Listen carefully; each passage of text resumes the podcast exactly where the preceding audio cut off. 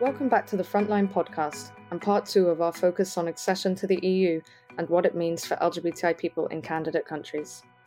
I'm Belinda Deer, and in this part, we'll be discussing the EU's role in what happened at Europride in Belgrade this September. Joining me are former member of European Parliament Marije Cornelissen, who has worked extensively on the accession process, Lenny Emson from Kyiv Pride in Ukraine, Anastasia Danilova from GENDERDOC-M in Moldova, and Danijel Kalezić, who worked for years as the executive director of Queer Montenegro but has now become the co director of ERA, the LGBTI Equal Rights Association for the Western Balkans and Turkey.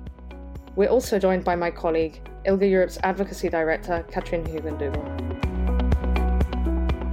Katrin, before we get into talking about Europride in Belgrade, can you give us a quick overview of how ILGA Europe works with the EU accession process to advance LGBTI rights in the region? Yeah, thank you.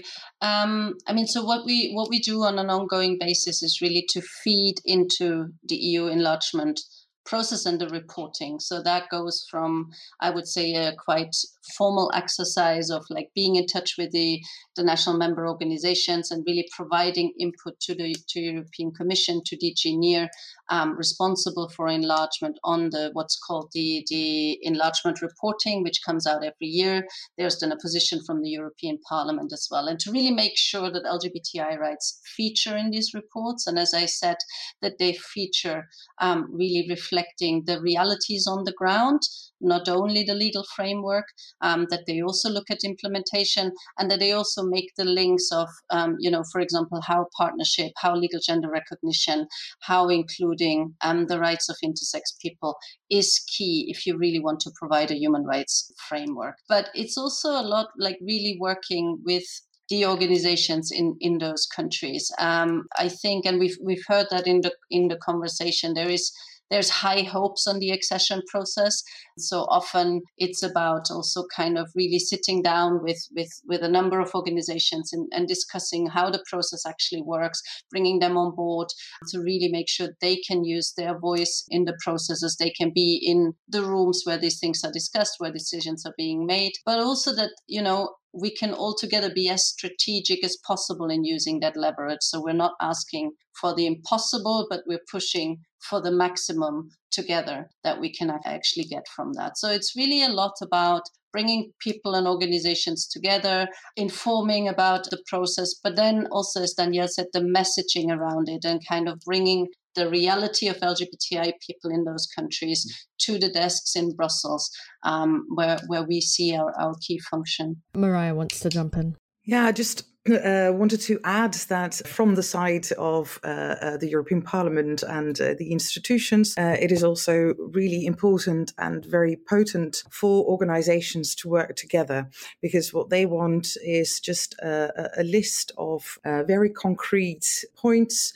this is the situation on the ground. This is what we see needs to happen as next steps now, and that really helps. And I think it's it's vital to start doing that and this already happens, of course, with LGBTI organizations, but to also start working with other progressive organizations, uh, the women's movement first and foremost, but also other uh, environmental organizations, for instance, and to, to draft together a list of things that need happening.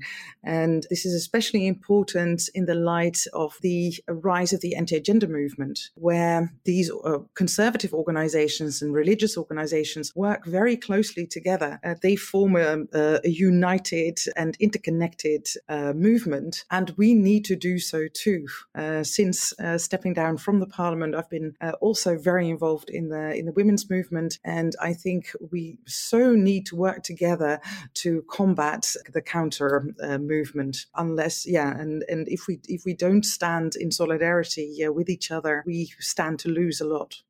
Uh, Lenny, you also want to chime in?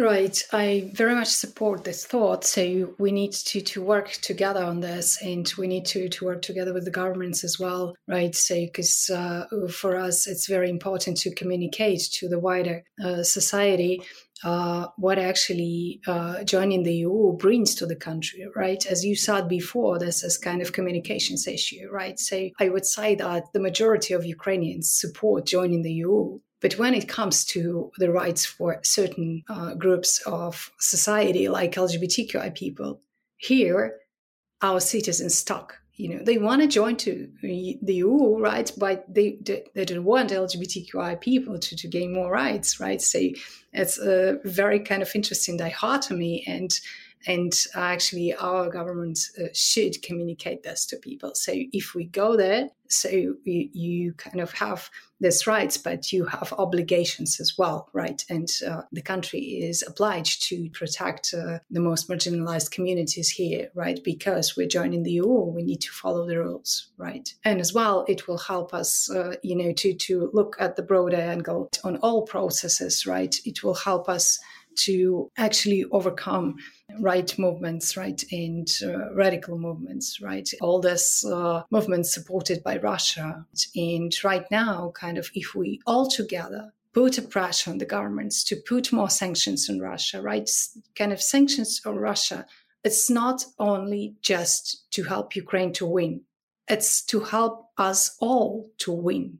Because if Russia will be politically and financially weak, nobody will support this right wing movements. Nobody will support these people who are coming out on the streets of Belgrade, ready to beat the participants of Europe, right? So, uh, I mean, kind of, we need to look at the broader angle. We need to unite our efforts and, and we need to go in this together. Yeah, totally. The government needs to stand strong, and the Russia geopolitical question is huge. Uh, I'm going to just hand over to Katrin, who has something to say, and then Danijel also wants to speak. Yeah, thanks. Thanks a lot. I think we're going into to interesting topics here. I just wanted to to add a little bit that obviously around the whole anti-gender movement, there's a lot of work being done and i think even other other post- podcasts actually. So so so listeners might to, to have a look at other episodes where we're trying to look more at w- what we can actually do how lgbti organizations have been through the work of ilga europe but also through the work of many other organizations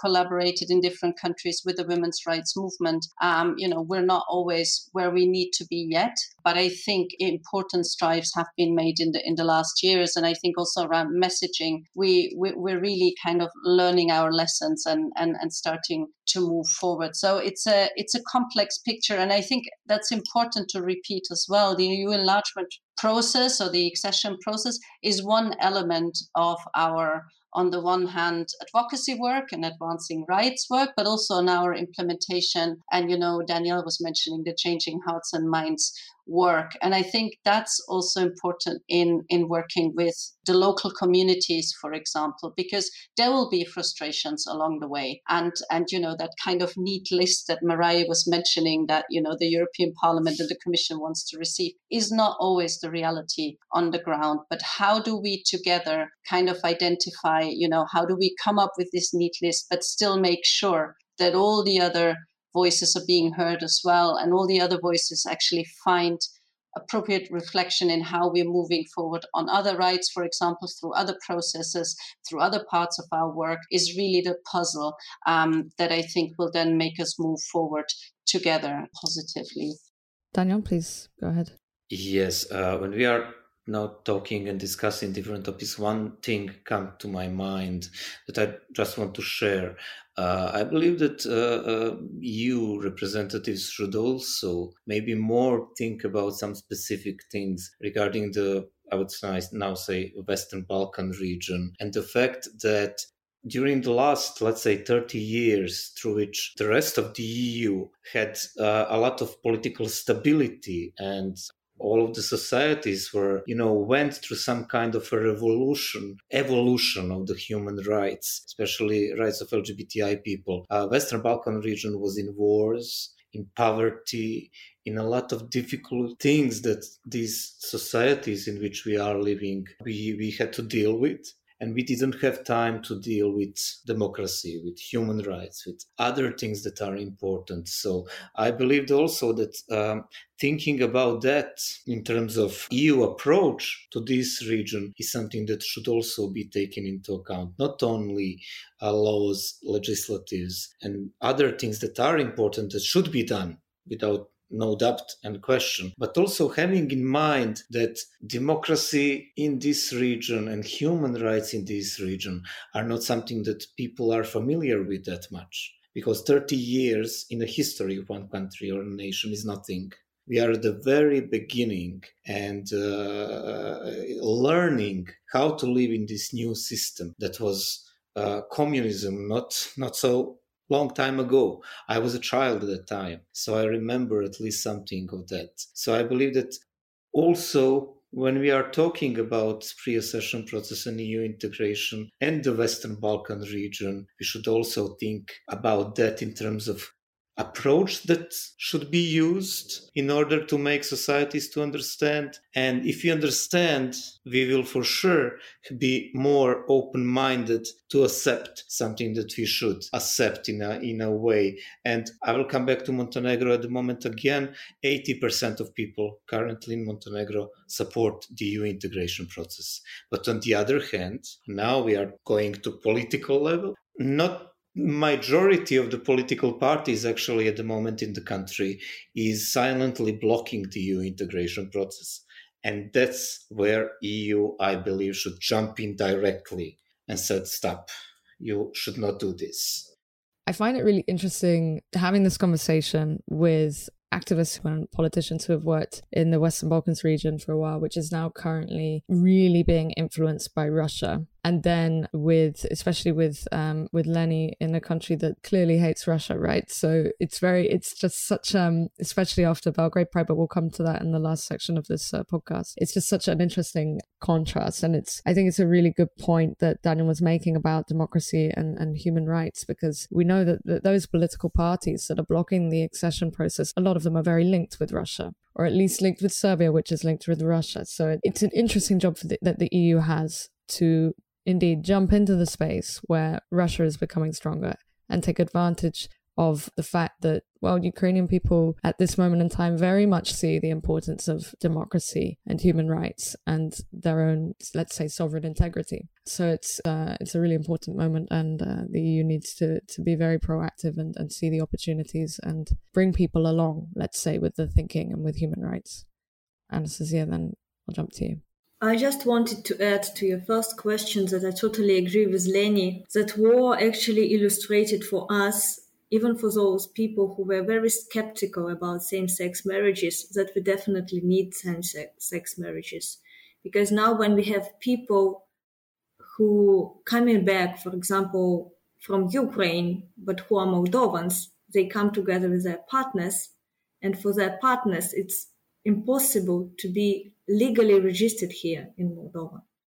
So just to stay in Moldova more than three months out of uh, half a year, which is crazy because those people were living as families. But now when one of them is coming back home, she or he or they are not able to stay together with their partners in this country. And so that's why for us now equal partnership or same sex marriages is a priority as well, because we want people to keep their families and to stay with their partners, with people they love to, together in this country and to be protected by legislation by the government and to know that they can stay here together. They can be legally employed, for example, to pay taxes for development of this country, etc. And yeah, as I said, like for many people, it was, oh, it's just, it's just a stamp in my documents. It doesn't important. It's just a piece of paper. But now people realize that it's not just a piece of paper. It's concrete rights. And we want to have those rights. And we want people who come back to Moldova because of war to stay here safe and to have these rights. And yeah, that's also a message for all of those other European countries that don't have same-sex marriage yet.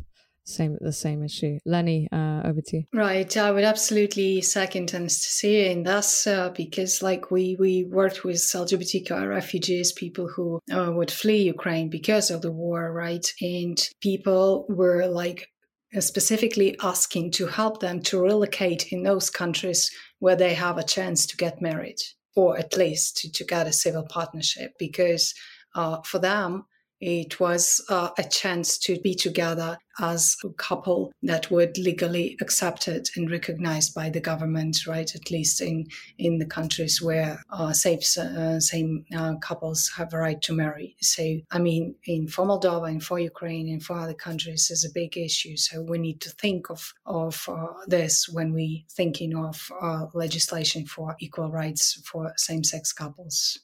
Finally, I'm going to move into a little bit of discussion about what happened at Belgrade Pride. So most of us were in Belgrade, sorry, Euro Pride in Belgrade. And Katrin, you weren't there, but you were working a lot on, on what happened as a result of the government's banning and then unbanning of the march, as well as the attacks on LGBTI activists after the march. So I have actually a question for both Marije and Danijel. I'd like I'd like both your opinions on this. Um, so the EU Commissioner for Equality, Helena Dalli, was present. Many MEPs were present but there was still many questions in terms of how they were really able to influence the, the decisions made by Serbian authorities. So what is your take on the role that the EU played around Europride and what does it say to you about the role of the EU in the region and in relation to accession countries?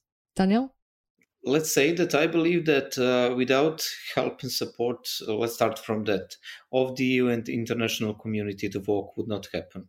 So I believe that a lot of pressure that is made around the Pride in order to have a walk at the least uh, resulted in the fact that the EU Pride or the walk as a, as a final part of the EU Pride actually happened. So we should not underestimate or international society, including EU, should have in mind that they are still having uh, some kind of influence in the region, especially in Serbia, that is playing around, uh, going towards Russia or EU or somewhere in between. So we saw that there is political capacity. Uh, but on the other hand, something that I'm really concerned about the role of the EU in the region. We know that the EU support is not only political support, is not only integration process by itself or negotiation process or uh, official requests that EU have from the countries. There is a lot of EU support to the organizations, to the human rights movement in terms of grants for organizations and um, support to grassroots organizations and stuff like that. That was in the last decade uh, extremely important for improvement of the visibility of the our communities and uh, organizing of our communities and fighting against our joint enemy uh, that is stronger at the moment than ever i would say or at least than the last several decades. Uh, but at the same time, instead of having more support of EU to the uh, uh, grassroots movement, we are unfortunately facing the huge decrease of the support in terms of funds, in terms of donor policies, in terms of direct support to grassroots organizations. And I'm really concerned about that. And I'm repeating all the time in the last several months that we are fighting the enemy with unlimited resources and we are left behind at the moment in the Western Balkan, I would say. And I'm there to say that because that is a fact. If you just take the numbers during the last two years of the support of the EU funds going to the grassroots movements, to the LGBTI movements, to women grassroots organizations, we are left behind. And we cannot, it's, it's not only EU. There are many donors uh, behaving in a that way, many representatives or uh, international organizations. So I think that we should all open discussion about that. Again, I, I'm saying we know that we had covid crisis. We know that we are having war in ukraine. We know that priorities must be made but the progress that is achieved should be preserved especially because uh, when we look back what happened in even in the eu in croatia in poland in hungary anti-gender anti-human rights anti-abortion movements anti-lgbti organizations they strike directly when we are weak. They're using the moment and we are weak at the moment. We are really weak. Uh, i'm active in the region for uh, years and i'm following the situation on the ground and talking with my colleagues all the time. And i must say that i'm really concerned because most of the organizations at the moment are struggling to survive. And who will go to the streets to defend the rights not those who do not have something to eat, not those who do not have support, not those who do not have services of the support if something happened to them. And I'm concerned about that because uh, there are many strategies in which anti human rights movements and organizations are using to make us weak and decreasing of funds in a different way through different channels or strategies is the most effective one, basically. Yeah, that's a really good point about how the funding has has reduced and then the anti-gender movement attacks. Uh, Marije, what are what are your opinions on the situation with uh, Belgrade Pride and the role of the EU? Um, yeah, uh, I, th- I thought, um, yeah, because I, I, was there in Belgrade uh, in 2010 for the first Pride that they had after in 2001 things had already gone uh, really wrong. In 2010, we actually had a really safe Pride. Um, so we walked and we, we got to the end uh, uh, station after a very long walk and everyone was safe. But there we discovered that about, uh, I think, 5,000 policemen um, had a, a, a real uh, urban battle with about 6,000 hooligans uh, at the same time. Uh, we, as Pride participants, never saw one hooligan because they'd just been kept outside uh, this cordon uh, that was around us. But yeah, we heard that they uh, they were gonna uh, break through the, the police barriers. We were all put in arrest vans and and then uh, safely taken outside. So at least uh, at that point, uh, at that point, nobody got hurt. But it was quite traumatic, and uh, I was there again in 2011 and 12 and 13. all of the, these three years, the Pride never happened because it was banned. But uh, from 2014 on, it did take place and it was increasingly safe and it was increasingly less of a problem with um, the, the, the, counter protesters, with the government. And now uh, in, uh, in 22, Euro Pride, and suddenly it's like we're thrown back to those beginning years with the, uh, the trying to cancel it and then uh, trying to ban it and then another route and not enough uh, police protection, at least going out of the Pride for a number of people, which is bizarre And with the reaction of the EU, what the EU should have done, of course, is say, this is completely and utterly ridiculous. Uh, this is what we were talking about in 2012. We don't want to uh, do this again in uh, in 2022, but they didn't, and this is partly because uh, EU citizens vote for the wrong parties. Yeah, as I said before, we had Stefan Füle uh, on enlargement uh, way back when. Uh, now there's a Hungarian uh, from uh, the Fidesz uh, party who supports, yeah, a great supporter of Orban. this is not helpful we suddenly have governments like the Hungarian and the Polish, but also increasingly conservative and uh, right wing populist governments uh, in uh, Northwestern Europe and in South Europe. So, uh, therefore, the EU ambassadors in these countries don't really dare to speak out because they can't get the ambassadors from the different countries aligned on a, on a clear and forceful message. So, in, in that case, I think the EU is, is missing out and um, a, a, far more forceful message should have been possible, uh, but it's also the way the political wind is blowing in the EU itself.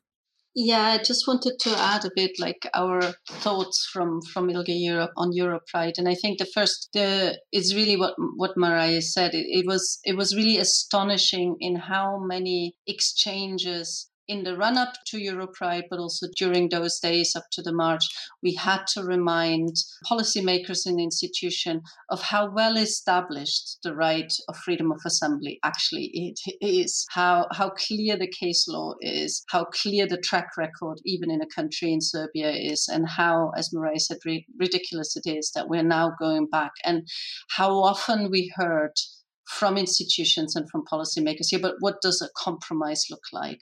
And how often we had to say, there is no compromise on the human right to freedom of assembly. This march needs to go ahead and it needs to be well protected for everyone who's marching.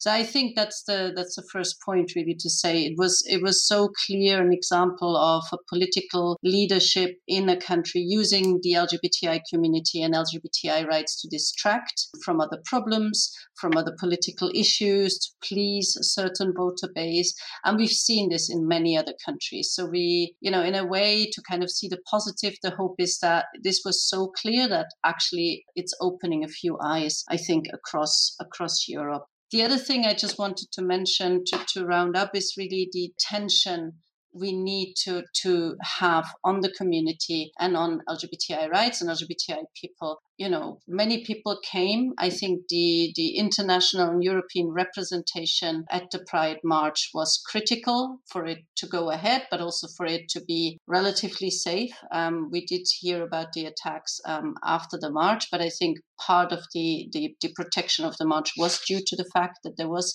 international attention. But then people went back home the community is still there and the community is at the risk of the hate that has been stirred through the counter protests, through political messages, and that risk is very, very real. And the last thing is just linking back to what Danijel said before it's the kind of waves of attention and support we see certain countries across Europe and, and Central Asia getting at certain moments, and then like kind of interest dropping off and that having of course an immediate impact on sustaining the rights that have been achieved sustaining security for the people. And so you know we are really closely working and, and our funding needs assessments, for example, where we've already done the second round, is a clear tool to actually raise the awareness of funders on that. You can't fund because there's a political opportunity and then kind of move on to the next one. But there's a continuity that needs to be given to actually support the movement building, to support the alliance building that's so key, and to support ongoing work.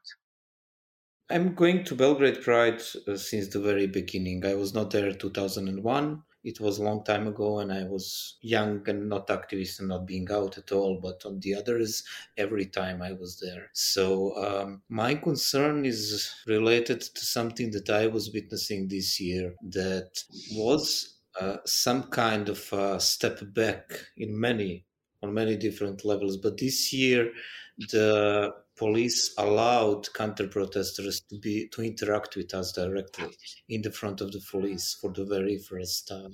That's something that I'm concerned about. The ban is issued two times before the pride. It's officially banned. So they was playing a game and I would say demonstrating the power, demonstrating to all of us that they can actually take a lead in a negative way.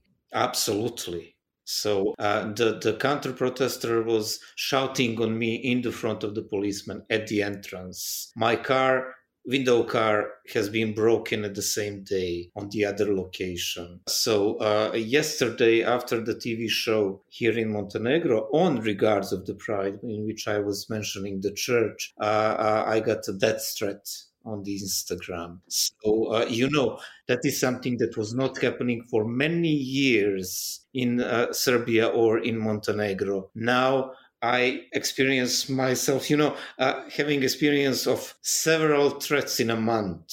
So it's becoming regular. I'm not afraid. I'm not saying this because I'm afraid or anything. It's part of the work and, you know, something that might happen to all of us who are working on human rights at any moment, but it is change in a negative way. And I'm not the only one. Albanian activists after the Pride has been beaten up. And there were several other cases that are or were going on. So I would say that, you know, it is it is a negative change for sure that that we are uh, witnessing.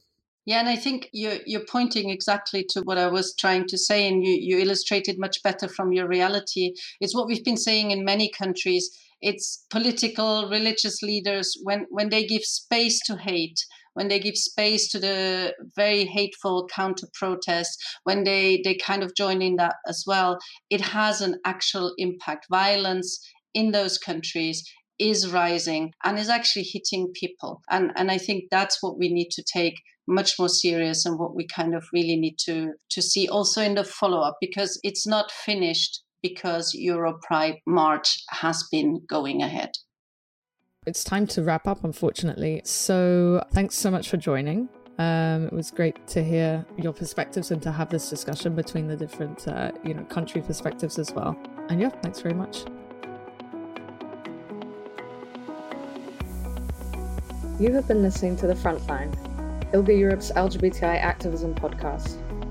To find out more about our guests and the organizations they represent, visit the links in our episode description and please subscribe, like, comment, or share wherever you listen to your podcasts. The more we hear from you, the more activists will gain from our work at ILGA Europe to build a strong and resilient movement for positive change in LGBTI people's lives. Tune in next time when we'll be traveling further on the front lines of LGBTI activism in Europe and Central Asia. Bye for now.